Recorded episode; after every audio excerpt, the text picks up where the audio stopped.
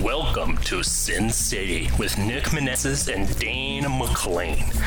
Live chat about everything cinema, from new releases, iconic films, and plenty more for you movie lovers.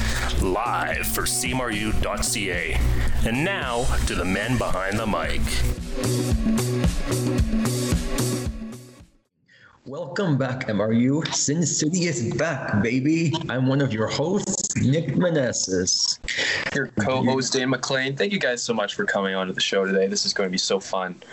Joined by our guest, film.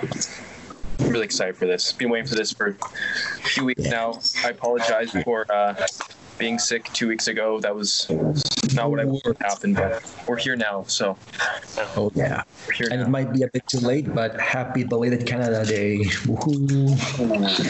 That's awesome. There you go. Nice play. Nice play. Go.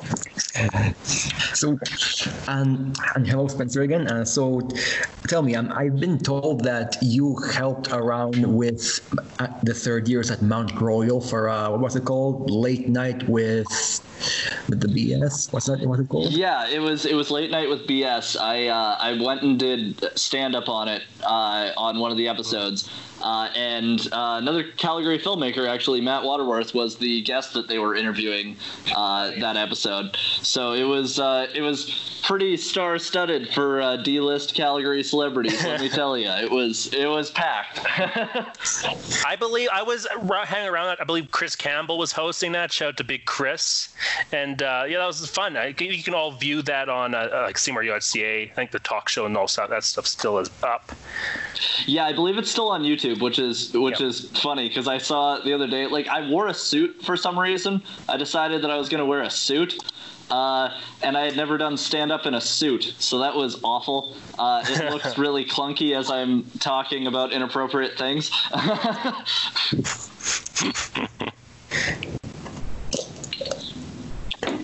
And also, uh, Spencer, would you mind telling us uh, some of what what do you do in the the Quarantine International Film Festival? Like, Um, so I'm one of the co-founders, and I'm also the festival director of the Quarantine International Film Festival. So uh, my partner and I started it basically the day that lockdown happened, um, and when we started it, we were just kind of uh, we just needed something to do.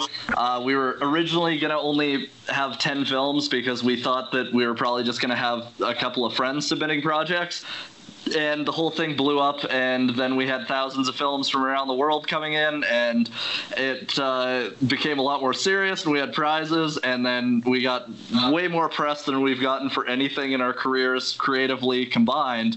So it uh, yeah it's a, it's a pretty fun thing and uh, all the videos are still available on youtube so people can definitely go check those out because there's some really really cool films that got made with no money and on uh, smartphones sometimes and on old VHS cameras and a number of other things. It was actually like really cool seeing how people were able to create with what they had and and just kind of you know build off of uh, off of the prompts that we gave them and and using whatever they had around their house and the people that were around them they just made some really cool things so Nice. Nice. Wow. That sounds great. Amazing. Fantastic. Yeah, definitely. Dave, you could for sure submit your film idea to the Quarantine International Film Festival. That'd be sweet. Yeah, yeah, absolutely. Hopefully, uh, I can produce this, this in the next month or so. And I, if, if your festival's still running, I would absolutely submit to it. That sounds fantastic. Yeah, um, we're uh, what we are gonna do is probably take a break for a little bit since things are like starting to open back up, um, and also like it's not like we were getting paid for it, so it was just a lot of work for like for fun, uh, and and so we're we're we did two rounds back to back, and now we're taking a hiatus.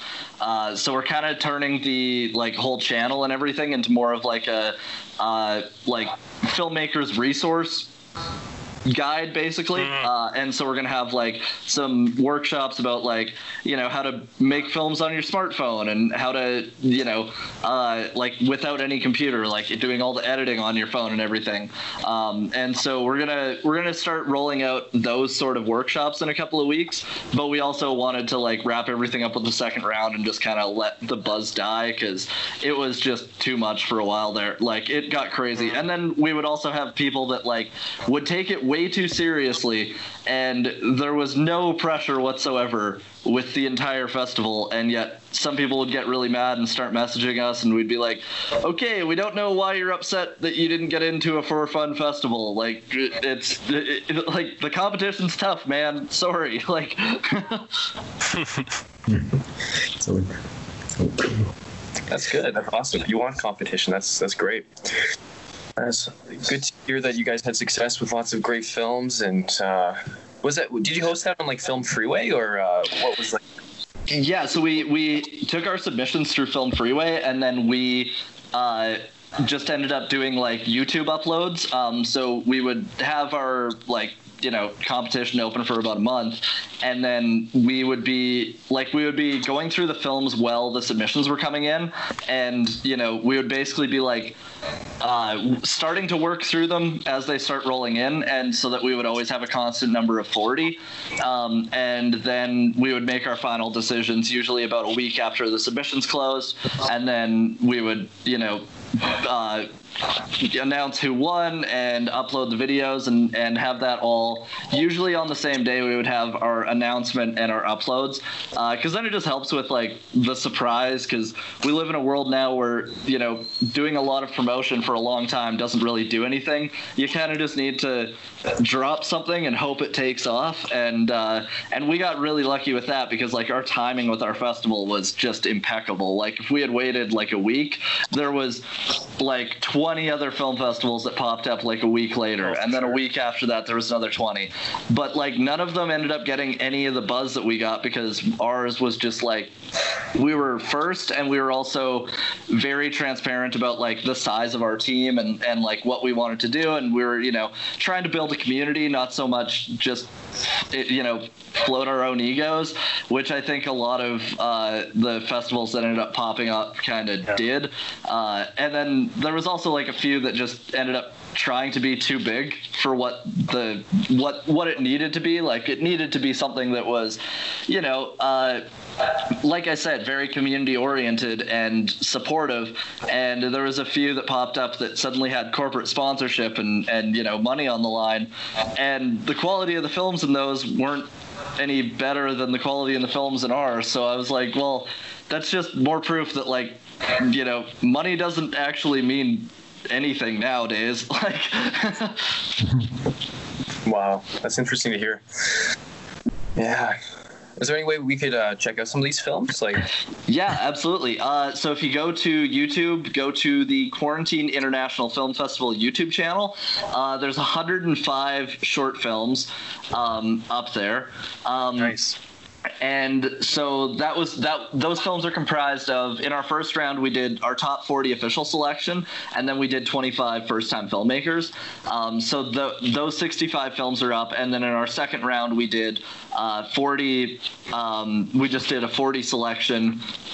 And we didn't do a first time filmmakers in the second round because it was kind of it was just it was just more work and it it uh, like didn't need to be that much work so we we uh, you know just made sure that we had a good mix of people that were first timers and also seasoned pros and that was the craziest thing like there's a couple of films that were in that that were made by like emmy award winners and like uh, you know like people that have had you know feature films and stuff like wow. just everybody got behind it and started creating with their family and it was just really cool to to see that all happen um, and it was funny too because there was also in the first round, our theme was bear or bear, and there was a guy that uh, he basically just went into the woods. He was from Germany. He went to the woods and was just naked and made an experimental film, and it was super weird. But it was like we accepted it into the festival, and that's the one that every news outlet needs to refer to every time. Like they just they can't not. And this dude never got back to us on whether or not like he knew he was in the festival. Like we just sent out the acceptance. His his video was already available for download on Film Freeway, so we had downloaded it, we had accepted him to the festival, we had uploaded it, and I don't know if he knows like how famous his own ass is because it's everywhere. like it's been on CTV, it's been in the New York Observer, like it's just all over the place. Is this dude's butt like?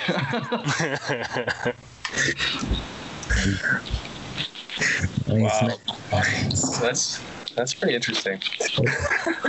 yeah, it was it was pretty wild.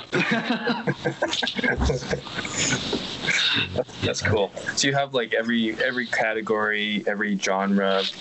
Oh yeah, we we had we had every genre. Uh, we I think our total film like our total country number we had like sixty something countries over both rounds. Um, the first round it was like fifty six. The second round we had like thirty nine countries. Um, but they in the like in the second round there were so many more new countries that hadn't popped up in the first round which was cool um, but yeah we got everything we got uh, comedy experimental drama uh, animation there was quite a few animations that were really cool. Uh, especially in the first round there was a few that like really blew me away. Um, but then the second round, uh, we didn't have as many animations, but we had quite a few more documentaries, and that was also really cool because people were able to make documentaries just at home. Uh, you know, over like w- one person used Omegle and just like started like randomly chatting with people and just filmed a documentary out of it, and I was like, that's so like creative. Like you can't. that's something that like you know, if you had said five months ago that was going to be a film that I would be interested in watching, I would have said you're crazy because why would I want to watch some dude trapped in his house talking to strangers on the internet? Like it just wouldn't have been uh, like the same you know impact, and it and it really feels like a lot of the films that were in the festival uh, were so special because of that, because they were created under such like just extraordinary circumstances, um, and especially because a lot of people did them completely on their own, which is a whole new like level of, of achievement because you're you're not only writing it and directing it and uh, filming it and editing it, but you're also acting in it, and it's like that added level of just being on both sides of the camera and then still having a finished product that looks like it was shot on an Arri with you know a ten thousand dollar budget is just amazing. Like it, and and it's something that's so, uh, I guess like it, it really is a testament to the times in terms of like how far we have come along with technology. You know, like I can do as much with my iPad as you know I could have done with a DSLR 15 years ago, if not sure. more, because I can just film it on my iPad and then edit it on my iPad and score it on my iPad, like everything else. So the fact that people are able to do that now, I I think it's uh, and I think our festival was like really proof of this because I don't think there was anything before that was at the same level and the same like standard i would say. Like even for online film festivals there wasn't anything that was encouraging people to create using anything that they had. Like you know there was very specific things like short films that were made on smartphones or uh, you know 8 millimeter film fest but there wasn't really anything that was like use whatever but like you have to use what you have. You can't go out and like rent equipment you know?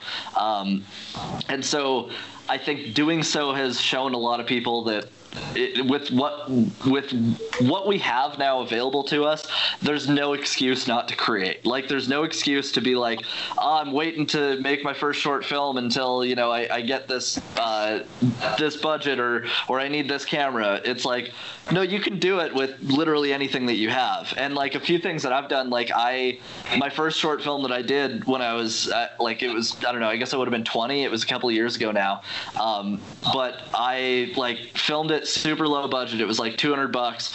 Uh, it was just gathering a crew of friends, you know, and that film ended up getting quite a bit of success. It premiered at the Comic Expo and like it, you know, got a ton of buzz. I won a couple of acting awards for it. So like the the the ability to create is not reliant on money.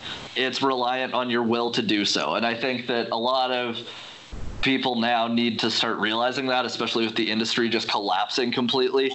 Um, like you can you can create a YouTube channel and and you know monetize that by making short films and and just doing that consistently. And then if people see that, you know, the amount of people that end up getting careers out of that is insane, but the amount of people that actually do it is so low that hmm. that's why those people end up getting those careers is because they're constantly doing it. They're they're putting out the content, they're creating it, they're constantly working on that muscle. And as soon as you stop working on it, it just you start to just take a back seat. And that's when that's when people get you know jealous and they have that animosity. And and there's no reason for it just create cool shit Yeah.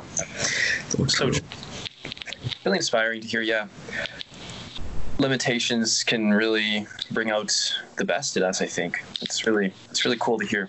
Mhm. I actually had uh, I, I wrote a bunch of notes uh, that I was because I was preparing for this too uh, because I had like five films that were, were Canadian films from QIFF that I thought were super cool and uh, that I definitely think people should check out and I have like I have a couple of reasons for each one if you like if you guys want to like quickly I can go through that because I think it'd be cool for people Yeah. to check it out. Oh. Um, Love to hear it.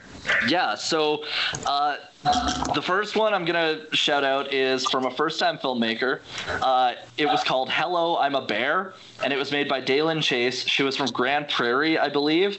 And her film, it had like very much these House Hippo vibes. I don't know if you remember the House Hippo commercials from back in the day. Classic. The, Also, the great best- band named House Hippo, unrelated, that've been on Oh. CMRU programming.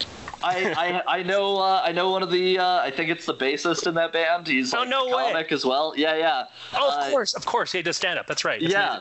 Uh, so I, I know him. Uh, but yeah, so this film, Hello, I'm a Bear, it's very much that, that that vibe. The whole thing is narrated from this bear's perspective, and it's a paper cutout bear, and she animated the entire thing over live action. So like it's it's stop go animation and she animated the whole thing and it's this bear like helping its owner deal with depression because the bear is like oh this person hasn't been out of the house in a few days. It must be sad. And it's maybe the sweetest thing i've ever seen. It was like probably three people that were involved with the crew in total like including the soundtrack. Um, and it was just it was one of those films where i watched it and went uh, that was somebody that was using what they had but they did it in a way that was very unique and i think putting it in the perspective of a bear made it very digestible for such a serious topic of, as you know depression especially when you're stuck in lockdown during a pandemic um, so that was the first one I, I definitely wanted to shout out. The second one is called Cold Blooded, and it is from William Poulet. Uh, he is a French Canadian filmmaker, and this film uh, it ended up winning for best horror film in our first round. And there's a reason for it because he filmed the entire thing by himself. He had one person help him out for one small thing in the film, and I forget what it was right off the top of my head. I can't remember.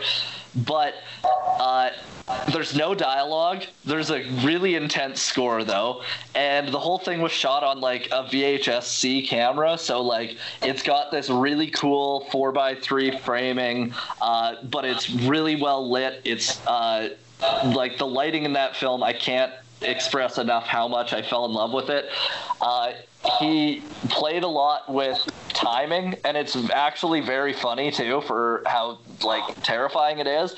And he started it himself, so he's setting up all these shots and doing it all himself, and it was it was executed so like just perfectly that if it had been made outside of the pandemic and not for our festival and had like just been made it probably would have gotten into quite a few film festivals around the world just for the fact that it was so unique in how this guy sets up the tension and builds it um, so the third film and this one carries a little bit of nepotism because I've worked with this director before, uh, but it is called Fresh Start. It is by director Seth Williams. He is a Calgary based filmmaker. He does quite a few uh, music videos.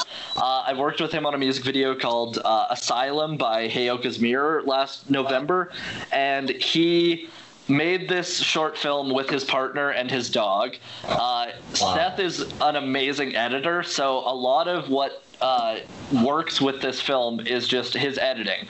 Uh, his editing and his cinematography are, are by far above what a lot of people. Uh, I think I think a lot of people don't give him enough credit for that, and it really shows in his music videos that he's able to tell a story with no dialogue, using just really phenomenal shots and cutting them together just perfectly. So this horror film, uh, it doesn't get scary until the very end, and it's so worth the build. Um, I'm, I'm not going to give it away because it's one of those films that you, you just have to watch it. It's only like two minutes, so it's a really really short watch, but it's definitely worth it.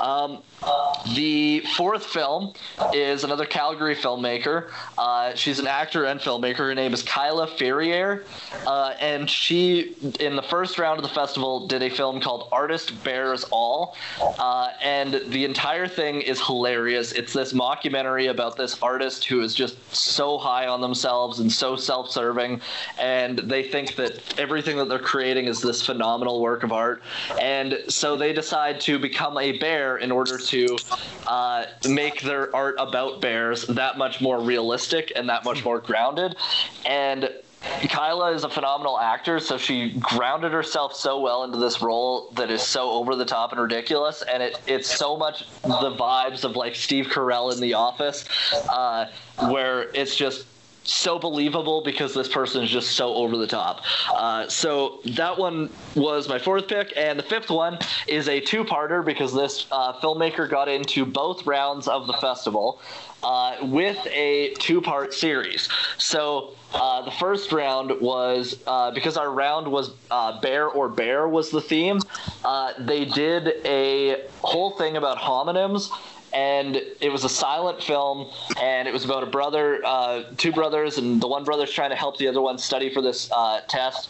And the film is called the grammar lesson uh, and in the second part uh, after he has failed the test because he mixes up homonyms and and uh, now I'm drawing a blank, but he mixes he mixes up what he's supposed to be teaching his brother, fails the test. Uh, so the second round, our theme was listen to many, speak to a few, and so their film theme for the second one was completely based off of Hamlet, uh, and they did the grammar lesson Infinitive War, and it was one of the funniest short films that is completely silent I have ever seen, uh, because they just he he just went over the top with using his kids as actors, and it was just really cute and really fun to watch. So those are my five Canadian QIFF films that I would recommend everybody check out. For sure, man. For sure. I love that. There's a true variety, as you're saying at the film festival. No, every one of those movies is different, and I'll, I'll definitely check those out. Yeah, definitely do. And like, let me know what you think about them because like I will pass it on to the filmmakers or just shout them out on Instagram. Honestly, Sure. I, I I wish more people would do that when they see cool art by indie artists. Like I I spend a lot of time on Instagram just finding shit that I think is cool, if it's comedy or films or Oh, yeah. uh, music, and I'm just like, eh, I feel like we just need to do that as artists in general, emerging or not, I think like it's so beneficial because there's this misconception that everybody is taught as an artist that you're in competition, and I don't think that that's true. I think that in Canada it, it's slightly more true because you know you can't make a film unless you get a grant. Like you can't make a feature film unless you get a grant, right? Like we don't have studio heads here, so we don't have anybody that's like private investing into a film, but that doesn't mean that you can't still create stuff and find other ways to make make your films right? And i think that we need to foster an environment that supports all artists because then it just grows the community and it gives Canadian art that much more credibility.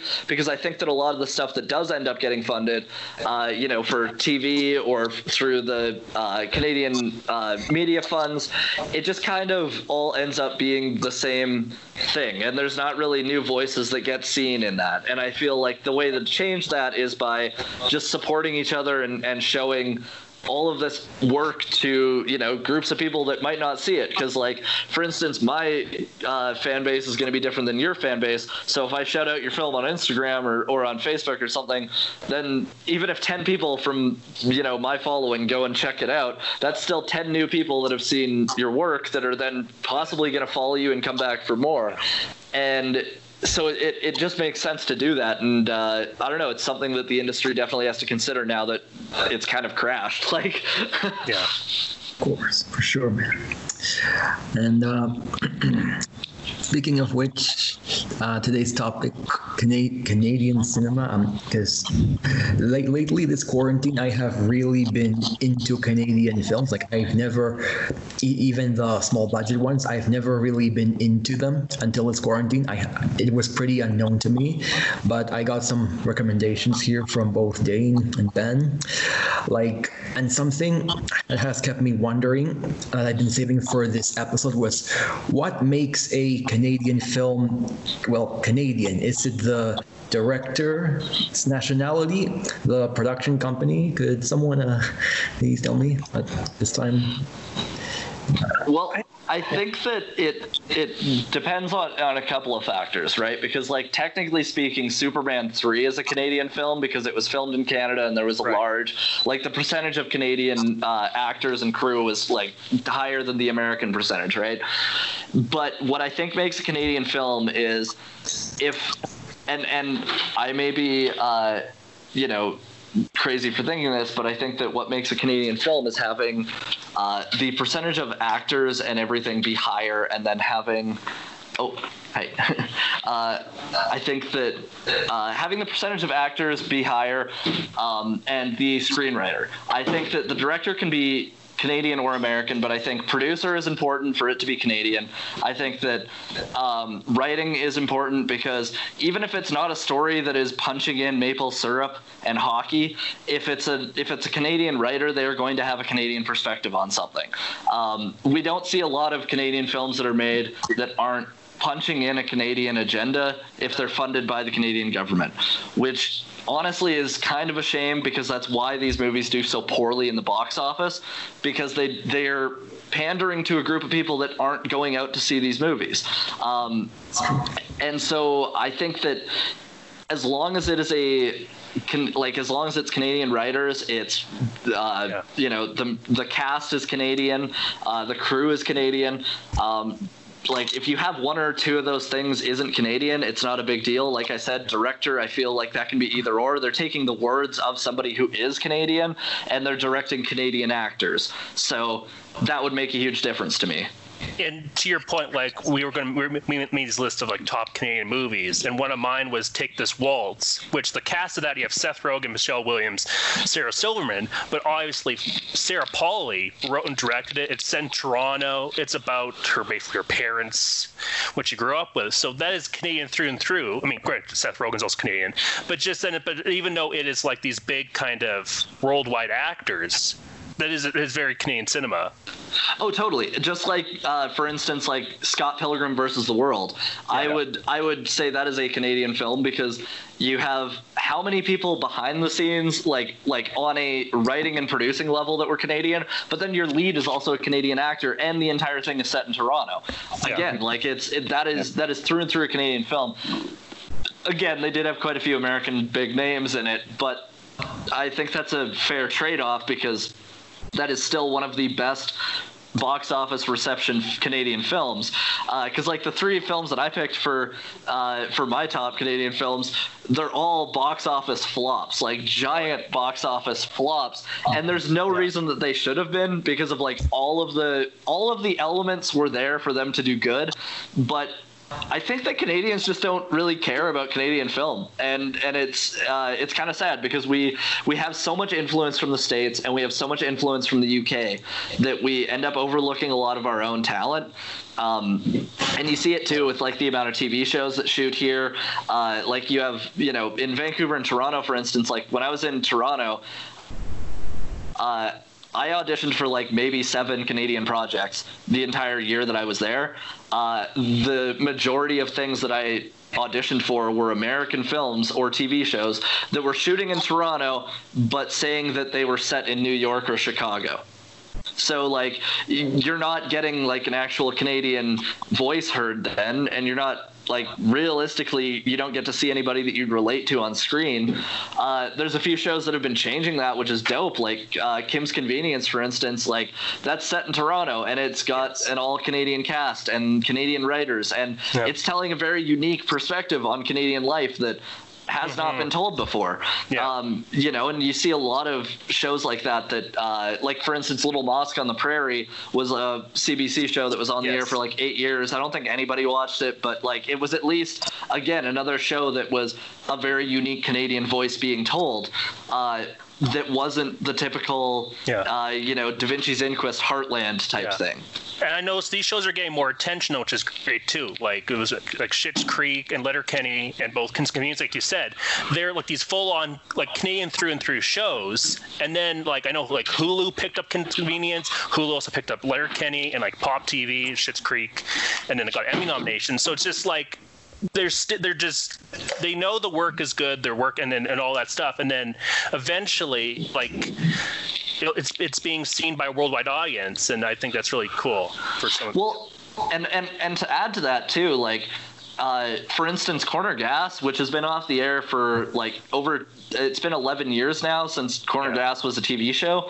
Uh, it's been doing huge on Hulu. Like Yeah. that show has had such a resurgence, and like the animated series has probably helped it a ton with you know getting more popular. Yes. But it's it's got to have done numbers for us to you know have that American audience because something that another another thing that Canadian films don't do is we don't have a box office in the U.S. Like we don't have a U.S. release, uh, which is another thing that stunts how well a, a film does because. Yeah, Canada has a population of 36 million people, but probably only 12 million of those people actually live in a city where there is movie theaters. You know, Sure, uh, yeah. there's so many people that live in rural areas. Like, uh, for instance, uh, Saskatchewan's a province with a million people, but only 500,000 of those live in a city. So, like, that's 500,000 people who don't live in a place where they have access to a movie theater so they they you know only get access to a lot of these films when they're released on streaming services which i mean that begs the question too does you know something like crave or netflix need to put more money into canadian uh, productions? Um, because I think that maybe that would do something that would boost us a ton. Like if they allotted a certain amount of money for, uh, you know, filmmakers in Alberta or in Ontario and Quebec and all these places, if they were all allotted a certain amount of money from one of these production companies, and it's like, okay, here's the pool of money apply to create for us and if you get it then you get to create your show with x amount of dollars based on how much money your province was allotted and how many people actually got it. That's the budget of your film. Um, especially now that we're going to be working with smaller crews for the next who knows how long. Yeah. um, like for instance i'm i'm going to be on set in a like in a week and a half for something and i have to now go through covid orientation training and the hours of the shoot are so much shorter and you can't come in contact with x amount of people. Hair and makeup is out the window. Like there's so many things that are just gone now that the cost of production has got to be dropping at least in half. Like it, it like yeah there's going to be like you might have more days because you are now not shooting with a crew of 300 people uh, who one person their job is just to grab another person coffee. But now that you don't have that on set like that's not a thing that you have that money is now freed up to actually go into production cost What are your thoughts on this, Dane? I believe we talked about this on the Yeah. Well, what I was thinking is like um, I've always been really impressed by the Quebec film industry. How the it seems like the province puts in more money on average than most of the West. I would say. I don't know about Ontario. Maybe it's somewhat similar, but I think. Um, What's interesting about Canadian cinema, like my three, my top three films are all by Quebecois filmmakers, so I, it's kind of an interesting coincidence that I've kind of been researching as to why these movies I I love these three movies so much, and many other honorable mentions. But um, it's really interesting how um, I guess with the the language difference, right? Like you have um, a totally different culture within Canada that maybe maybe because like you, you know how like a, a niche market can also end up being a lot more successful if you have like a passionate community behind uh, a film or a project. Maybe with like Western Canadian films, because our culture is so similar to American culture, maybe it's hard to dif- differentiate and like get people interested in our sort of like nuances and subtleties of our culture. So I've always found it interesting how like French Canadian filmmakers have like an international audience. It seems most of the time, and like maybe they don't do as well across Canada, but they do very well like on a global scale. And mm-hmm. people are really interested by like how how unique the culture is in Quebec. And maybe that translates really well into what they produce. So I think like it I think every province just needs to put more money into their filmmakers and or into their into their film industry and give more money to filmmakers. And I think that is like the only way that independent artists can survive in Alberta and Saskatchewan and Manitoba and the prairies in general, right? I well, and I I agree with that, and I also disagree with that, and I'll I'll, I'll explain why. So I I do agree with that because Quebec has such a cool entertainment scene. Their art scene in general is just like leagues above everywhere else in Canada. Uh, you have stand-up comedians in uh, Quebec who don't leave Quebec, and they make over a hundred thousand dollars a year.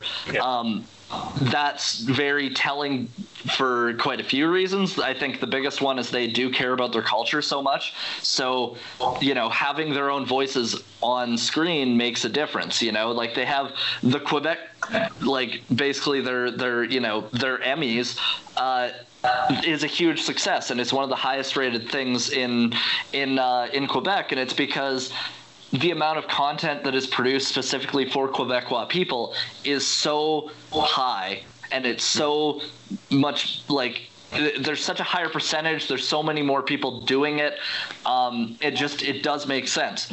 Now part of that is because like they do invest a lot of the money back into the province for their arts the, for their art scene and I might be a crazy Albertan by saying this, but I don't uh, necessarily agree with uh, you know the the uh, how federal money is dispersed to provinces.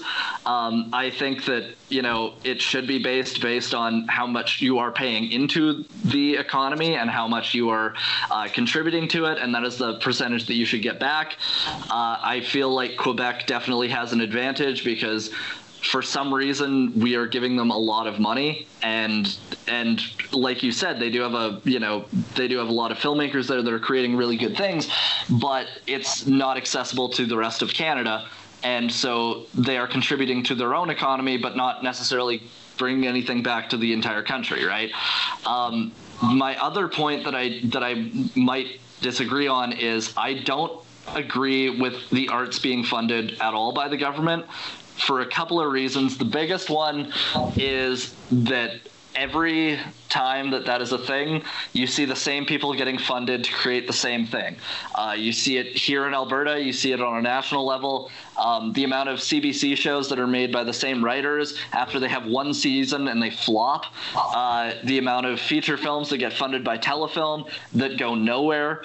Uh, I don't think that that is a good thing for us to be spending our money on. And I don't actually think that it benefits the economy as a whole because a lot of these grants aren't necessarily giving people money to pay their crews properly. They're giving them money so that a couple of people can be hired on to give the film more credibility. And then the rest of the people are paid, you know, $100 a day honorarium to work 12 hour days on someone's passion project. So I don't necessarily agree with the arts being funded. The other reason I don't agree with it is I find that a lot a lot of times I notice it more with theater than I do with film, but uh, with theater, for instance, in Alberta, uh, specifically in Calgary, there's seven equity. Equity is the uh, ACTRA of uh, the theater community. Right. There's seven equity houses in uh, Calgary. Each of those equity houses, their artistic directors make an insane salary each year. Like it is absolutely astronomical. The actors get paid the base equity rate, or they get paid an honorarium if they are not equity, and they are given exposure dollars. Um, and yet these theater companies don't actually bring in an audience and that's why they need this government funding uh, so badly and Now, why I think this is a problem is we're giving money to a failing business the same way that governments are bailing out oil companies when we do that. You know, with with uh, with theater specifically, it is definitely a failing business because if your business model is that a couple of people get paid a lot of money, but you're not actually bringing in an audience, then you're not your business model is flawed, and somewhere around that it needs to change. Um, I think that the arts funding getting cut is going to see us seeing a lot more emerging theater artists and film artists and people uh, you know that are creating art they're going to have to figure out different ways to do it but they're going to do it in a way that is super accessible that is going to build an audience that is going to generate them revenue that they are then collecting themselves um, so i think on a on a personal level i look at the arts in a very capitalistic way where i go okay I want to do this. If this makes me money, great. If it doesn't, I'm not worried about it, but I'm not going to expect that I get X amount of dollars from this. Um, then, when you do it that way, you start to see what hits. You start to see what people actually want to see. You start to see uh, what works in in general with in terms of advertising in terms of uh, the productions that you're doing in terms of uh, how you create your art. It starts to really teach you a lot more than if you were just given x amount of money to make something. Um, and another reason is you're going to see a lot of uh, a lot of fear of, of tipping the boat when arts are funded by the government. You don't want to you don't want to bite the hand that feeds you, so you're not going to call out the government for being, you know, crappy. Uh, and I think that that's something that could potentially happen here in Canada, whether we want to accept it or not. Uh, if we go down that road, we start might we might start seeing propaganda films being made, and uh, I don't necessarily agree with that either. So I think that uh, on a personal level, art shouldn't be funded by the government. Uh, it should be created and sold, and you make your income based off that. Now, I'm saying that as a stand-up comic that's released a couple of albums, and I, I honestly live off of a lot of my, uh, you know, revenue from my album streamings. Uh, but in total, I have I have maybe spent thousand dollars on producing an album in total. So that money that is coming back is all surplus. And so I can see that yes, it is possible to create on a low budget, actually make money off of it, and you don't have to, uh, you know, get anything else in terms of external revenue to create it. So, really interesting points. Yeah, yeah, it's, it's a complicated subject. So I think, yeah, I don't know what what, what do you think will just get uh, Alberta filmmakers or just like Western Canadian filmmakers in general, what do you think would get them seen by more people, and what do you think would um, kind of how, how do you think we could compete with like the the massive powerhouse to the south in the United States, like as a local Calgarian filmmaker? What what what what do you see as like the way out of that sort of like issue? I think that the biggest thing that creators need to do is is create honestly um, and not not be looking at what a trend is and trying to follow it. And I I think that that is the biggest thing. You see a lot of productions, uh, especially on an independent level, that try to be Wes Anderson, and it's it's like that's a good starting point, but if that is your whole style, it's not going to work, right? There is already a Wes Anderson. He is very successful. Uh, so I'm not saying you necessarily have to reinvent the game, but you have to find what game you actually work like what game you are good at playing. Uh, you can't necessarily, um, you know, you can't necessarily throw out grants right away. Like I get that there's a lot of people who are creating cool stuff with grant money, but I think that there's also cool stuff that's being created with, you know, Telus StoryHive, which uh, some people would argue that's a grant. I would argue that's private funding from a network. Um, and I think that you know if you use things like StoryHive, where you have you you do end up having a budget, uh, and you can you know send that film to festivals and you can get you know recognition at festivals someone might approach you after that and say hey i really liked that. I actually have been looking at investing in a film. Uh, you can't obviously wait on that, but that's a thing that you can do. Uh, you could do crowdfunding, uh, but if you're doing crowdfunding, it should be crowdfunding and not friend funding because that's something that a lot of people I think fall into as well, where uh, you like you see a lot of filmmakers that are emerging. They'll create a crowdfunding campaign, and uh, it doesn't go further than their friend circle. And I mean, I'm guilty of that. My first film, I got 200 bucks to make it, and it was all basically friend donations, right? Uh, like you have to start somewhere, so it's not like that's the end of the world, but those are things that you have to definitely consider.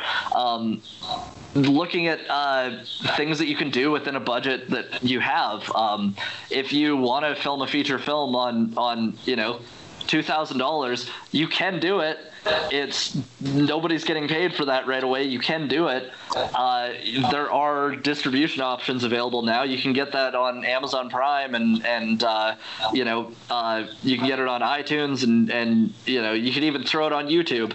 Uh, so there is options to do these things now. Um, it's just the money might not necessarily be there for a while, and that's something that I think uh, a lot of people need to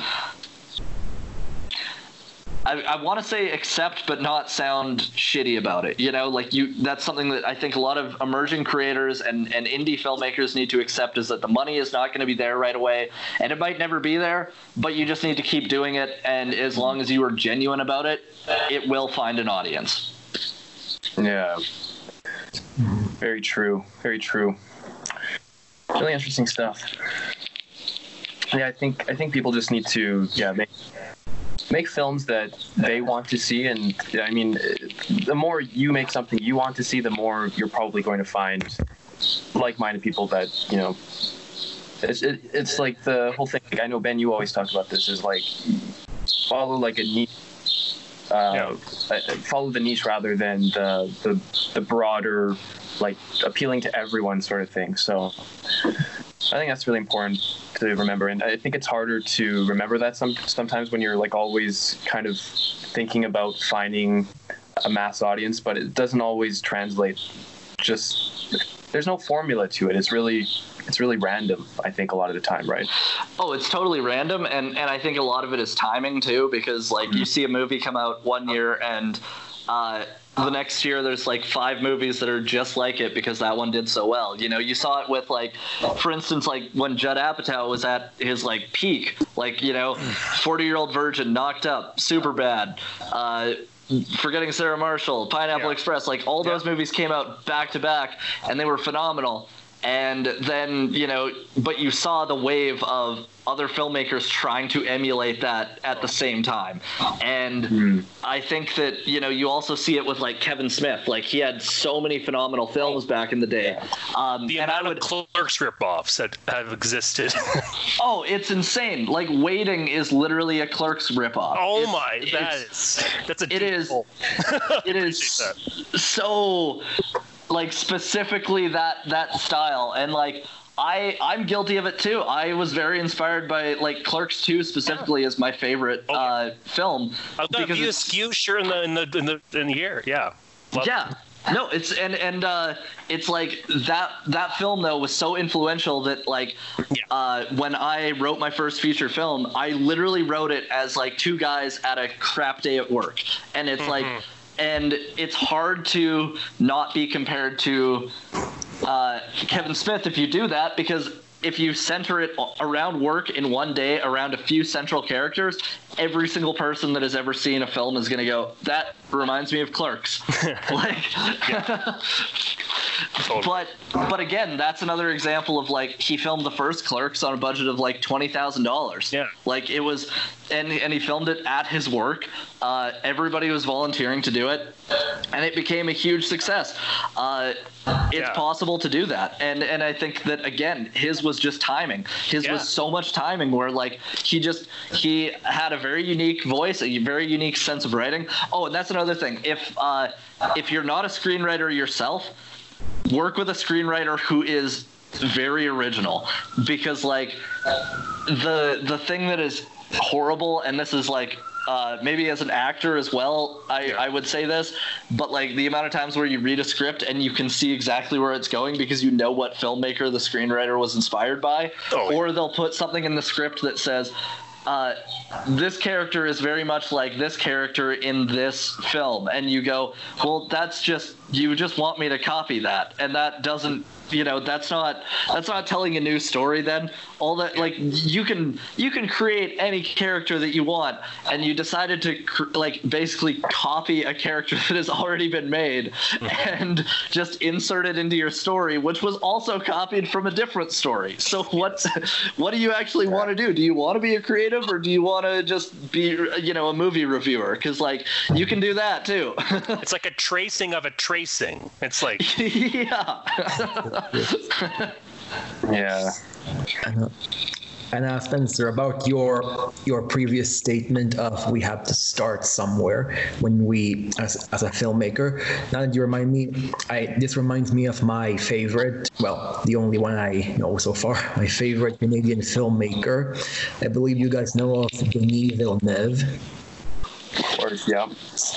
lately I have been rather intrigued by Denis, not just because of his films, but also of his his journey in the film industry. Because he his story like it opened the door. It showed me the possibilities of my future as a filmmaker here in Canada. Because like I, I said yesterday, I told you this yesterday, Dane, but um, like I I love I love Calgary. That's true, but the, the thing is, I don't really see my my future as a filmmaker happen here in Calgary. So that's why my first thought choice would be in Toronto. I, I think there will be lots of opportunity for me and, and for all of us here for for as a filmmaker here in Canada.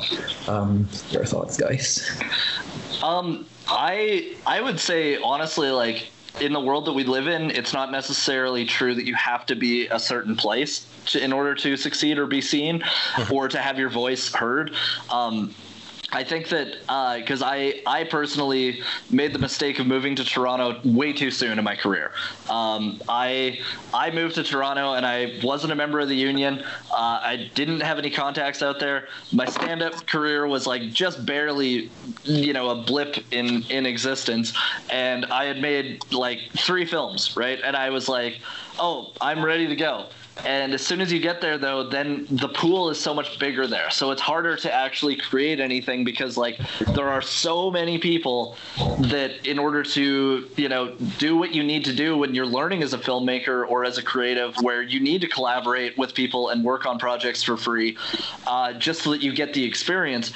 If you go to a place like Toronto, everybody wants that, but nobody's willing to help each other out in that way. Um, there's a there's there's more of that's where you get into the competition part of it. Like there's there is such a competitive nature in a city like Toronto or Vancouver because everybody is looking for that one small tiny grain that that they all want and unfortunately not everybody can have it whereas if you're in a place like Calgary everybody wants that, but everybody can work together to get that.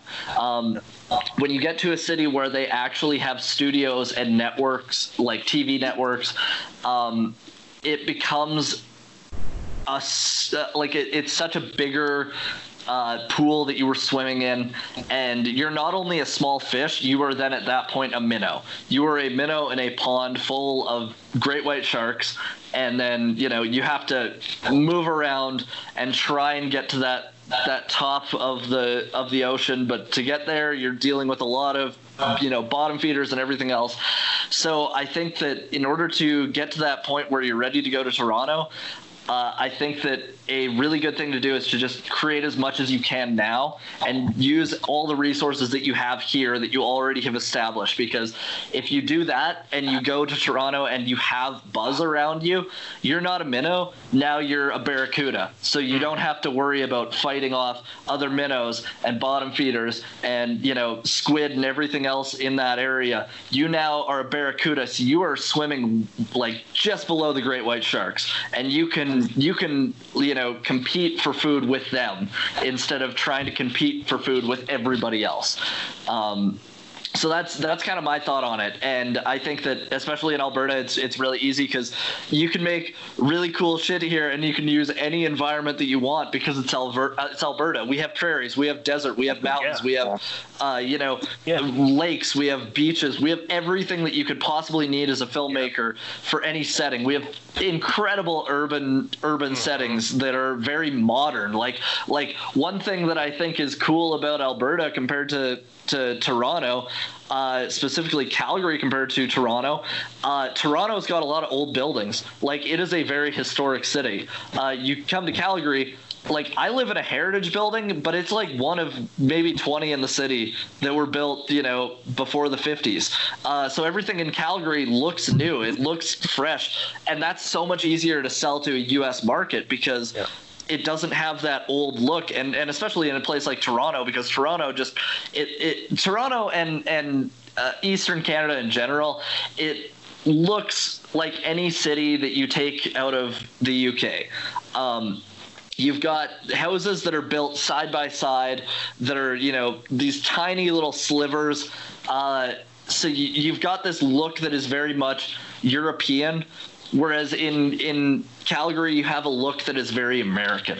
And it's so easy to sell to America if they're looking at American. You can you can make a show like Americans hate diversity, but you can make a show as diverse as you want in Calgary, and as long as it looks like it could be an American city and you don't mention Calgary, it, it'll sell in the states. And that's and I mean again that goes back to what we were talking about with uh, with you know having a Canadian voice. You can have a Canadian voice and never mention Canada in your script at all, and it's it's like still going to be that much easier to sell to the states. Which, I mean, it's a dumpster fire right now, but honestly, it's still the market that we want to sell to because that's 360 million people that we don't have here. Yeah. So I guess also like the same argument could be made about, um, like you said about the jump from Calgary to Toronto or any, any other smaller city in Canada to Toronto. That's kind of the same argument about Canadians wanting to maybe jump to the U.S. to work. Like it's the same idea, right? Jumping into uh, a, a pond with bigger fish and you're a much smaller fish. Whereas if you stay in Canada, you are you could be the bigger fish in a smaller pond, right? So. Entirely. Uh, a perfect example of this uh, it's a com it's a comedian but i think that it, it rings true. Uh, there's a canadian comic his name is ivan decker. Uh, he had done just for laughs a few times. He was in sirius xm's next top comic. Uh, he had a netflix special. He won a juno for his comedy album. He was on conan. He moved to la he's doing open mics like they do not care. Like unless you actually are a huge hit, it is such a bad idea to move to the states where like Yes. you have to you have to be basically you have to be a lead. If you're an actor, you have to be a lead on an American TV show or in an American movie. In order to move to the states, um, you have to, uh, as a filmmaker, you better have won the Cannes Film Festival or Sundance because nobody's going to take you seriously if you even won TIFF. Like that's Yeah. it's it's such a different pool where if you aren't at that top and you aren't besting the best down there, they don't care. In Canada, it's a little bit different. You do uh, you have a little bit of leeway because even the people that are at the top don't really make that much money. There's the, in, in Canada, you're making art to make art, and so like there's you're you're competing with other people who are making art to meet art, to make art, and so it, it comes down to a lot of the times it if you're going through private funders it's going to come down to what the actual project is and your recent history not your whole history. Whereas i think in the states you you come into a lot of that where like you know for instance like woody allen still makes a film every year. And like i could not tell you any film after manhattan that he has made because like i, I and i know i've seen them I, I know the plot of one that I don't remember the name of because they're that forgettable now. But like it, it's it's so it there's no cutting people out in the states, whereas in Canada it's it is a bit more of a cycle in terms of like new voices get seen a little more frequently. That's not to say they don't still fund the same old voices, but new voices do have an opportunity to be seen here. Hmm. really interesting stuff. Hmm. Yeah. Um, you go first, Ding. You go first. Oh no, no. My my my thought kind of ended there, but it's just yeah, it's such a different world too with the internet, right? Like you you can find an audience so much easier than you would have before, just anywhere in the world. So it doesn't matter about your geographic location as much as far as getting views, being seen and heard, but it's all about where the money is, I guess, and I, that's even changing. You know, like that that is changing as you know, I don't know. So we'll see what happens. Pretty interesting Mhm. stuff. Yeah. So you guys have some lists, I guess. Top three, top three films from Canada. Oh yeah. Let's start with our guest. You first, Spencer. Okay, uh, so my top three Canadian films. Uh, I picked comedies because I'm a comedian, and I feel like Canadian comedians are honestly better than American Canadi- uh, comedians. We have like a track record of exporting our best talent, and they get eaten alive down there. Uh, but these are three films that did horribly in the box office. As I was doing my research, I found out, but I think are very important because they are Canadian voiced films and they're uh, like incredible works of art. Uh, so the first film is Trailer Park Boys the movie from 2006. Uh, now this is the first uh, Trailer Park Boys movie, and it was the one that did the best in the box office. Yeah. It was not canon with the universe. They decided to just scrap it and make it accessible for everybody, uh, while still having stuff that you know people could relate to if they had watched the show. Um, the plot's pretty simple. It's like any season of the Trailer Park Boys. Starts off, they do a bad crime, they go to jail, they come up with a grand scheme to make a lot of money. It goes poorly, they go to jail. Um, the difference with this one is they had just a star-studded like cast of guest actors in it. Like they had Jerry D, Yep. uh, the, who by the way was phenomenal in this movie, and I think it was the first thing that I saw him in. Yeah. Um, it was Didn't also Ivan Reitman also produce it too? Like he, he awesome. did produce it. He Yeah. produced it, and that was one of my notes that I'd written down. Oh, sorry. I- uh, no, no, no. That's no, no, no. That's okay. Uh, which is another reason why I'm surprised that it didn't do as well, though, because like Ivan Reitman is still producing phenomenal films that go places. Mm-hmm. Um, he even produced. Uh, he was one of the producers of the last Ghostbusters movie um, that just got filmed here last summer, uh, which I was not a part of, but some of my friends were, and I'm totally not jealous. Anyways, uh, uh, but one of the things that is uh, really cool about this movie, uh, Rob Wells, who plays Ricky in the movie, was actually one of the two screenwriters of it. Um, when they filmed this movie, they kept the mockumentary format, but they did break it for a few transition shots. Um, they had some really cool slow mo stuff in it, which was just like over the top and corny, but totally played well in the movie. Uh, and the soundtrack in this film is freaking amazing because it's the best Canadian soundtrack out of any film, and I will fight anyone on that because you had the Tragically Hip, you had Swollen members, you had Rush, you had Helix, you had April Wine, you had all these bands that were absolute chart toppers and did phenomenal. Now, the movie was filmed on a budget of $5 million. It was filmed all in Halifax but it only grossed three million eight hundred sixty-eight thousand five hundred and sixty-seven dollars at the box office. So it was about one point two million dollars off of breaking even. Uh, now, granted, it has probably done better with streaming. Uh, I wish that they would actually account for streaming dollars in there, but uh, they don't. Um, now, the second film on my list is the 2011 hit Goon. Oh yeah. Now, a- another amazing Canadian film. Uh, It was uh, written by Jay Baruchel and Evan Goldberg, and Evan is known for all those amazing Rogen Apatow films like Point The Pineapple Express. Just amazing productions. And he also, I just found out today, he directed uh, uh, This Is the End, and I didn't know that before. Yep. Um, but it had an 81% approval rating on Rotten Tomatoes. It was filmed on a budget of $12 million, but it only brought in $7 million, which is absolutely insane because it actually did have an American release in the box office. Uh, also, it was directed by Michael Dowse, who Yes. did Fubar and like. I'm gonna mention complete- Fubar. I love Fubar. Fubar is so incredible, and like the fact that he had taken a movie that had no budget and had turned it into something incredible is shocking. That when he had a budget of twelve million dollars, he had studio backing, and the movie flopped. Um, now, something really crazy about it, it was all filmed in Winnipeg, but it was set in Halifax. Even all of the shots that were of the harbor were actually of uh, harbors in Manitoba, which is a really weird little part of canon uh, to throw in there. Now, the third movie, it's another TV show turned into a movie. Uh, it is the 2014 mega flop, Corner Gas the movie. Now, this movie, uh, it was. I think part of the reason that it flopped was because it was made so far after when the show had been uh, yeah. released. Um, it uh, did change some of the writers in in the film. Um, the writers on the Corner Gas movie were Brent Butt, Andrew Carr, who both of those were on the original Corner Gas series, and Andrew Wreggitt, who is a Calgary local. Actually, uh, he was the creator of Fortunate Son on CBC.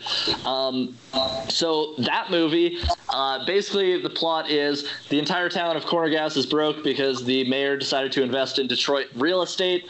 Uh, they have no money, and everything starts to close down. Uh, so, in order to keep uh, the uh, love of his life, Lacey, in town, Brent decides to buy the bar and enter uh, Dog River into the uh, it's like a weird Canada-wide your quaint hometown competition, uh, and when they show when they show up, the whole town is in flames. Uh, hilarity ensues. um, now, this one is the uh, biggest flop but I don't know if that's necessarily true because it had yeah. TV network funding as well. I also believe I remember the time like there was part of a Kickstarter campaign with the movie as well. I remember Brent Butt posting on his Twitter and stuff. Like there, there was, was. Like, fun, yeah. So there was there was a Kickstarter campaign.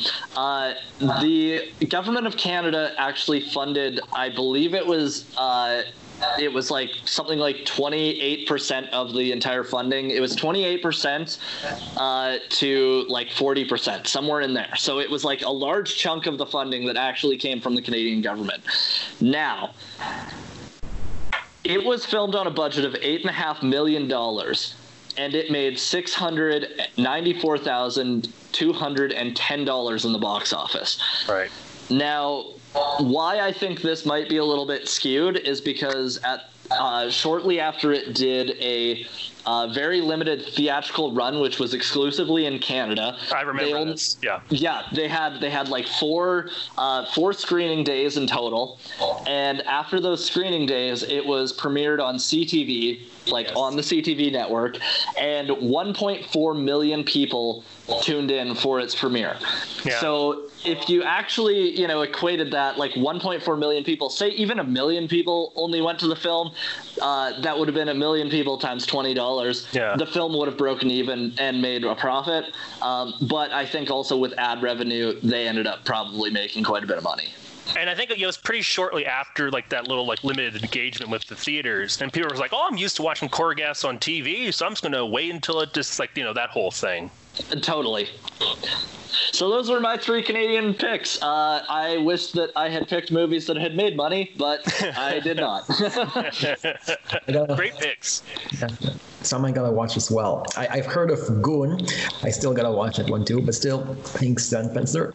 And now we move on to you, Ben. What's your list? Um, I kind of briefly mentioned this. Uh, Take This Waltz, the Sarah Polley movie, and of a piece with that was the documentary she made uh, the year after called Stories We Tell, because she released Take This Waltz originally, and just like they thought like, oh, this is a kind of a charming movie and such, but then it ended up she put the movie with her, her parents as about kind of the relationship between her parents, and including the revelation that she was a product of an extramarital affair between her mother and a Montreal producer. And so up being like watching Take This Waltz, like it kind of was like, man, so that's what that movie's really about. Like that's about her parents. Like just no one knew about this revelation at the time. So like Take This Waltz really kind of improved in estimation from the documentary, and both are just great on their own. And just, I, I think Sarah Polley's amazing, and uh, and then so uh, Fubar for my comedy pick. I love Fubar, and just we were talking about that last night actually, and just is I I, I hang because you could tell for me, I hang around with all like punk kids, punk and metal kids, and that it like they quote that movie to this day, and just it's just it's ingrained in like Calgary, like everything. It just and just I love it. Um, and then finally, the one probably closest to my heart, it's a bit of a left field choice. It's the documentary Hitman Hart Wrestling with Shadows, directed by uh, Paul Jay Toronto-based, produced by the National Film Board of Canada. It's a documentary that the world, the world of wrestling has loomed very large as documents was arguably the most controversial moment in pro wrestling history, known as the Montreal screw job, where Bret Hart was legitimately double crossed from losing the WWF title in his home country at Survivor Series 1997 by uh, Vince McMahon. So to go over the contents of what the screw job was in this brief amount of time is a fool's errand there's like books just on this event. There's podcasts. There's five-hour podcasts just on this. But if you want to get the clearest example, though, of a Canadian hero who ranked on the greatest Canadian list, as the CBC did about uh, 15 years ago, Bret Hart, standing up for his values in the corrupt carny world of wrestling. That is why Hitman Hart Wrestling Shadows has transcended and lasted as an important documentary that anyone, whether you're a wrestling dork like me or just a normal person, can appreciate it's about it's about the human story first, and also the film documents the Canadian Stampede pay per view at Calgary July 97, which I actually attended as a wee lad, which is nice. But and to wrap it up, our favorite movie social network, Letterboxd, uh, a user named Joe gives this great description of Hitman Hart Wrestling with Shadows. He calls it the gimme shelter of pro wrestling documentaries, an incredible triumph of journalistic access and being at the right place at the right time when history was haphazardly being made. And just whether you're wrestling fan, it's just it's engaging, it's Canadian through and through. Got the National Film Board doing it. Just Bret Hart's Calgary icon one of the greatest wrestlers of all time. Best there is, best there was, best there ever will. Well, and to add to that, actually, uh, he was almost in my web series that I did because him and I had the same agent. Oh no uh, way! At the time, yeah, uh, we were we were literally we had written into the short about uh, like we had taken some of his quotes and put them as his lines. So the person who then played him ended up just doing his lines, and it looks really weird, but it would have been amazing. That's so great. I love that.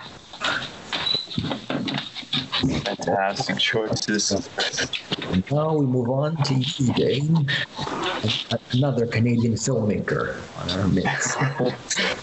well, I have so many honorable mentions. It's not even funny. Like it, it was so hard to condense this to top three, but I'll name off a few honorable mentions and I'll go three to one. So I have honorable mentions: My Winnipeg, uh, Room, Scott Pilgrim versus the World, which is an interesting one. Like you mentioned, Spencer, it's kind of like a murky one where it's like it's like not a it's not a Canadian production, but it features Canadian actors. It's set in Toronto. I, I consider it Canadian. It's like you, you see the Canadian culture, and I, I think we've adopted it as our own. So it's I think it, it's clearly Canadian. It doesn't say it on Wikipedia, but you can't trust Wikipedia with everything. Um, Incendies, Denis Villeneuve, uh, Videodrome, uh, that's a throwback. That's from 19 what 1980, I think. Cronenberg. Uh, Cronenberg, uh, Fubar, of course. You have to mention Fubar. Um, Brooklyn, Mr. Nobody. Brook, or I just said Brooklyn. Uh, Life of Pi. I was actually surprised when I re- realized that was a Canadian movie. I didn't. I didn't realize it. It's a Canadian movie. I didn't know. It is. Yeah, it was shot in Montreal, I think, and I, I think it's it's co-produced. It's a co-produced Canadian film. I think there is an American company involved in it though. Uh, but yeah, I consider co-productions to still be Canadian. Anyway, going 3 1. So I've got number three, uh, 2014's Mommy, Xavier Dolan. His, I don't know which, where this was in his filmography, but he's 26 years old when he made it. And it's, it's a beautiful film. Like, it's, it's all about a troubled teenager that you know he's this violent, this terrible kid.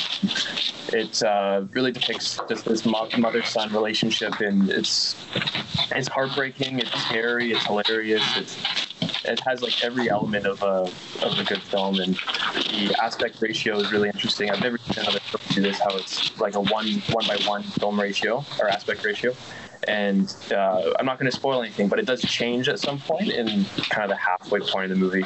It changes, and I've never seen a film do this midway through, and uh, it really to the aesthetic of it, how just about this kid, how he feels, and he's like, he's just like kind of claustrophobic in this environment he's growing up in without a dad and without proper guidance and role models and then once the aspect ratio changes like his life kind of gets better and then eventually the aspect ratio goes back to how it was before and it kind of the same pattern of bad behavior continues. And it's just a brilliant movie how it's produced. And i have no idea what how much money it brought in? Oh let's see actually. So had a budget of 4.9 million and the box office of the box office it was 13.1 million dollars. So pretty successful i think. Usually is it like you usually want to be like at least twice or three times what you put into it right? Like for a successful uh, like profit at the box office? Is that normally how you estimate? Yeah, they they they usually say like it's got to be three times what the budget was because Yeah. like they have the budget and then they have what they're going to spend on advertising, which is usually going to be half of what the budget was. Mhm. So that that ends up being added on and never added on to the actual budget itself. So they're they're looking for like at least three times because then you're going to make basically twice what you made. So Right. Yeah, and then with like advertising, marketing costs, and everything. So pretty, pretty successful though. And uh, Xavier Dolan, he like he funded most of his movies from just like savings he had as a teenager. I think he was like a he was a model growing up, and he had all this money saved up. I think for at at least his first film. So I don't know if he continued funding it himself or if he relied on any sort of funding from the government. I'm not too sure, but it's a great movie, and it, it seems like it's you know it's it looks like a much more expensive movie than 4.9 million dollars, which is still that's a pretty high budget for a Canadian film. Um, and I was introduced by introduced by my girlfriend actually um, to Xavier Dolan, and I felt kind of like I felt ashamed I hadn't known him as a Canadian, and I had no idea who he was until he introduced him and uh, showed showed me. I think it was either Mommy or or no, it was Laurence Anyways. I think that was the first one she showed me, and uh, she's Colombian, and she had seen Xavier Dolan's movies in Colombia, so he's like widely widely seen in other parts of the world, but not so much in Canada, which I thought was also pretty interesting. That uh, yeah, he's such a young, talented filmmaker, but not a whole lot of people know about him. Um, number then- two, I've got Enemy 2013, nickname of my good friend Nick Meneses, Enemy. Uh, Denis Villeneuve. Uh, have you guys seen Enemy? Uh, I did. I have not. Great film. I have not. awesome movie. Like it's it's totally like a David Lynch, Christopher Nolan feeling film. Uh, I think it's based on a novel called The Double, which is uh, how similar it is to the film itself. But um, it's basically a man finds his doppelganger through uh, watching a film. Uh, Jake Gyllenhaal is the the actor in this, the main main character, and he um, has to hunt down this doppelganger that he thinks is like secretly kind of ruining his life, and it turns out he he's basically it's it, it's up to interpretation, but you could either interpret it as like that's him, his other personality, and he's kind of uh, maybe has some personality disorder or something. I don't I don't know. There's lots of interpretations of it, but it's it's a, it's an experience. Like it's really you watch it and you you don't know what happened, but you you want to watch it again. And I think I've seen it twice, and I still don't fully understand it. But YouTube analysis do help with trying to at least understand some part of it. but it's it's an experience. It's it's worth it. Um, and the number one I've got the 2012 Laurence Anyways, which he made when he was 24 years old, which I find to be absolutely insane. The level of just uh, just the production value of it's insane. I think I don't know how much money went into it, and I don't know how much money it made, but I think it was fairly successful. Being often compared to like Kubrick is drawn comparisons to Wong Kar Wai's films. And for a 24 year old Canadian to make this is just like I don't know, just it's it's scary because I'm almost four in a month and I have not made my Laurence Anyways or anything close to a Kubrick or Wong Kar Wai movie, so it's it's motivational, but it's it's unbelievably beyond his years. Oh, sorry, I have to I have to head out. Sorry, guys. No worries, no worries. Um, I also enjoyed Laurence anyways as well. In fact, it was my introduction to, am I pronouncing this right? Javier Dolan. Is that how you pronounce his name? Uh, so the thing is Zav, Xavier, Xavier Dolan, but close, very close. Javier. It's my Exclamation introduction to Z sound. With, I see French, but- Xavier Dolan. Got it. Yeah, it's my Matt, first. go for. Sorry, next. Worries. Um, it was my first film, my first time seeing the work of Mr. Dolan, and I gotta say, I was, I was actually pretty impressed with this film, and I, it's also one of the few films I saw that was part of as LGBTQ. Like I don't, I don't normally watch LGBTQ films, but this one is probably one of the one of the finest I've seen. So, and thanks to Dave for the recommendation. Good choice too for your for the top of your list. Oh, thanks, Ben. Thank you so much. Yeah. Now- There's still so many other films, but yeah, these are the ones that have really stood out to me the most. my now for my list for my top three canadian films all three of them i've watched during quarantine and two of them were made by denis villeneuve so number three for me would be Incendies by Denis Villeneuve. Also one of the one of the first I've seen during quarantine. Like I um, have you seen uh, Incendies, uh, Ben? I have not. Great movie. Great movie. It's about these these twins who uh, who receive a will after their mother passes away, and they they learn like all they learn all types of secrets about their mother, while at the same time learning that they have another another sibling that she had another child it's a like it's so like such a like emotional experience like a very powerful tale about about bravery like how one woman gave all just so that her two children could could survive and have a happy life ahead of them like just it's just so well done like I nearly cried in some in some scenes. This film. Um, I'll definitely check it out. incredibly deep movie. Um, scored by Radiohead. Well, not scored by, but they used they used the uh, "You and Whose Army" throughout the movie, and it's Oh, that's a good song. so yeah, amazing. Are you part? Of the, you're part of the Radiohead army. We all I am. are. you got to be, man. You've got to be. Ride or die for Tom. Big Tommy. Greenwoods. The Greenwoods. What's your next one, Nick? Uh, my number two, which was also by Denis Villeneuve, Polytechnique. Mm, I've heard of that one. Again, another one I have not seen. I haven't seen yet, but I always wanted to.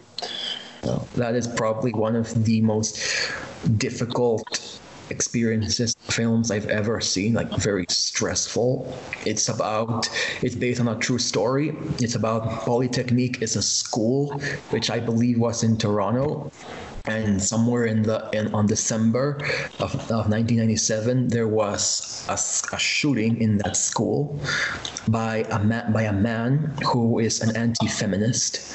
It was just every scene from start to finish is just is just tense like it, mm-hmm. and because it could act because this kind of things they actually happened like Yes. the real the realism in the film just unnerved me like I just like it was and the whole, film was shot in black and white which also gives it gi- makes it a more tense experience as well like Yeah. That sounds like an important movie to watch. Reminds me, at least from you talked about like Gus Van Sant's Elephant, which is kind of a school shooting kind of movie too. Which it's not a movie like you want to rush to. Like it's you don't want certainly want to watch it a second time, but it's just it's so well done and just you're glad to have watched it. Yeah, very heavy, but very important. Like uh, educational film. Absolutely, everyone should watch and just learn from. Right? Yeah. Yeah.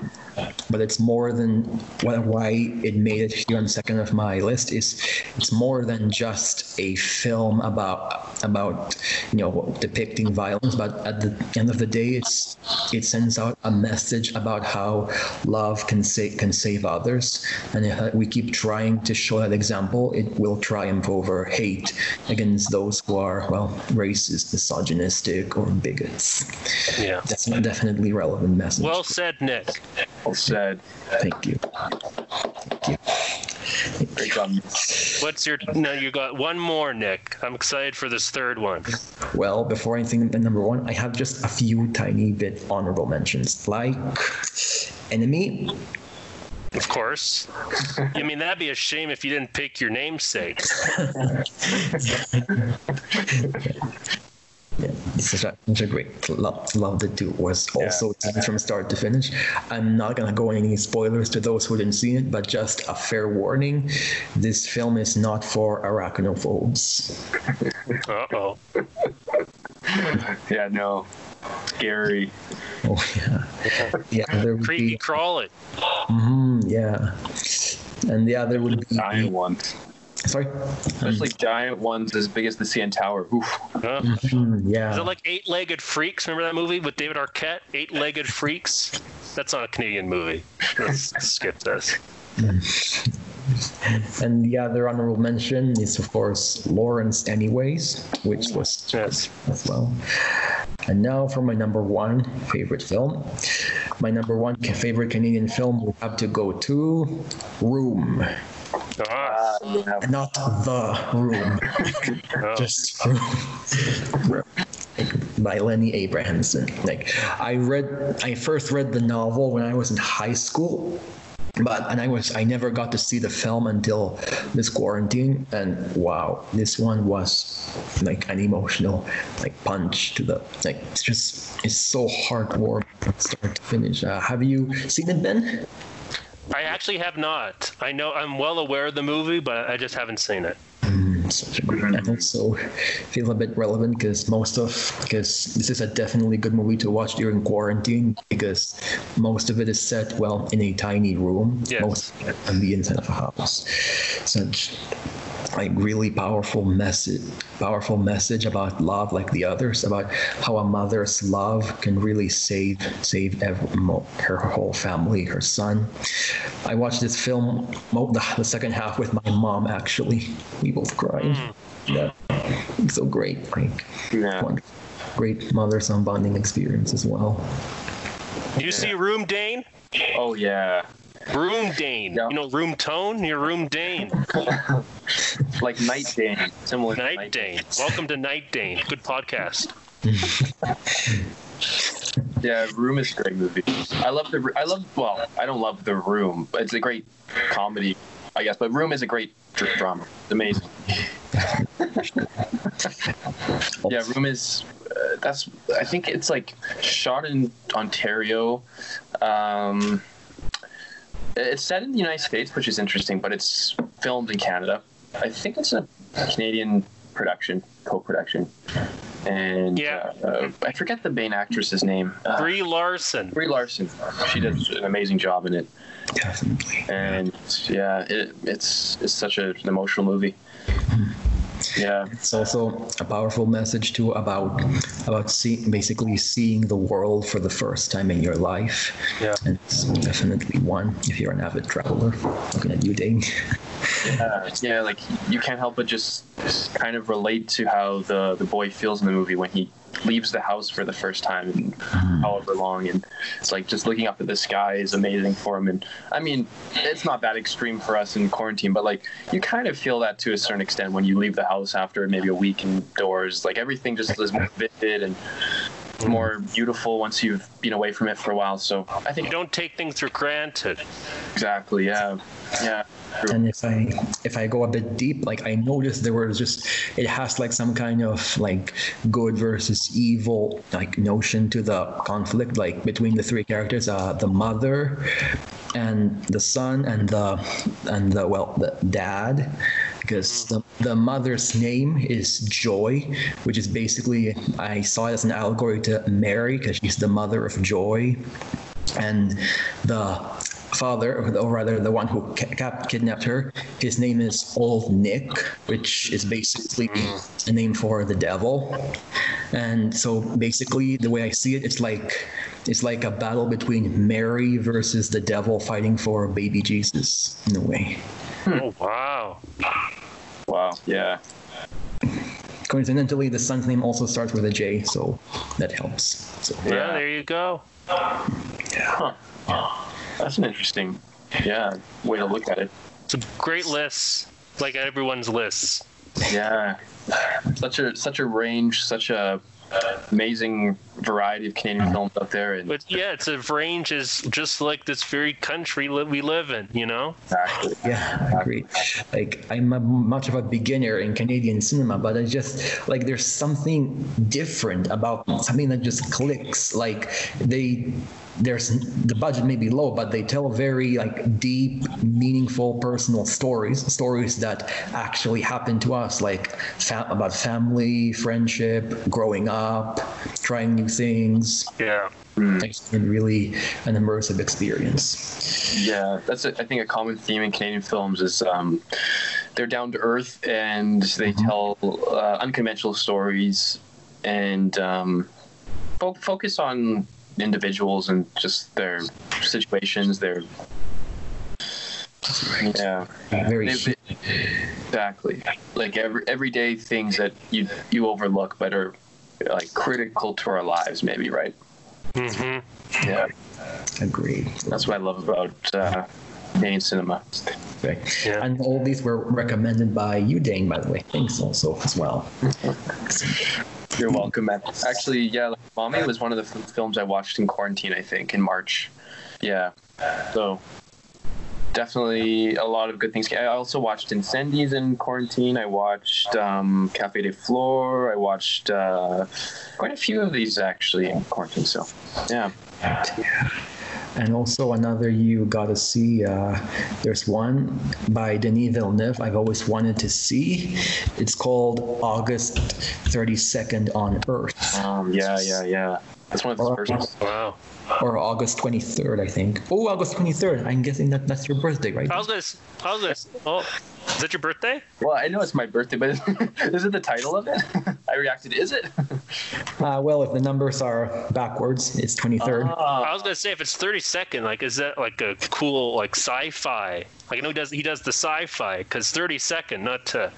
I'm no mathematician, but that's on a cr- that's that's a different day. You know, that's no such. There's no 30 second day of the year. so maybe that's like a spin on. I don't know. Yeah, because it's about um, the, the plot. In the aftermath of a highway mishap, photo model Simone decides that conceiving a baby with her best friend Philippe is the only way to give her vacant life some meaning. Felipe, not Felipe, Philippe reluctantly agrees with the proviso that they conceive in a desert. Okay. That's right. This was his first. wonder why. Steve in a desert, I guess so. not sanitary. This was his I mean, first- God bless them. I mean, they're best friends. They want to. She's got no meaning apparently. This vacant life. So let's let's go in the desert.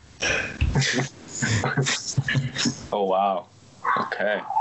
That sounds good though. That sounds good. And this was his first film, actually. Denis Villeneuve. So it's got to be good. He's, Yeah. He never goes wrong. No, never. Can't wait for Dune 2. Oh, and uh, also looks like that's all the time we got left on today's show. Thank you, Spencer, even though you're not here for, for coming. Thank you as well, Ben, Dane, for showing up. Anytime. Thanks. It was so fun. Thank you so much, Nick. Next week, we'll be discussing the films by A24 with special guest Joan C. Williams. Wow. Till then, I'm Nick Manassas. I'm Dave McLean. Thank you guys so much for tuning in today. I'm guest Ben. Thank you for listening. And this is Vince, CMRU.ca. live from CMRU.ca. Bye, guys. Bye, guys. Peace and love. Peace and love. Late Canada Day. Happy Canada Day. Bye. Happy Canada Day.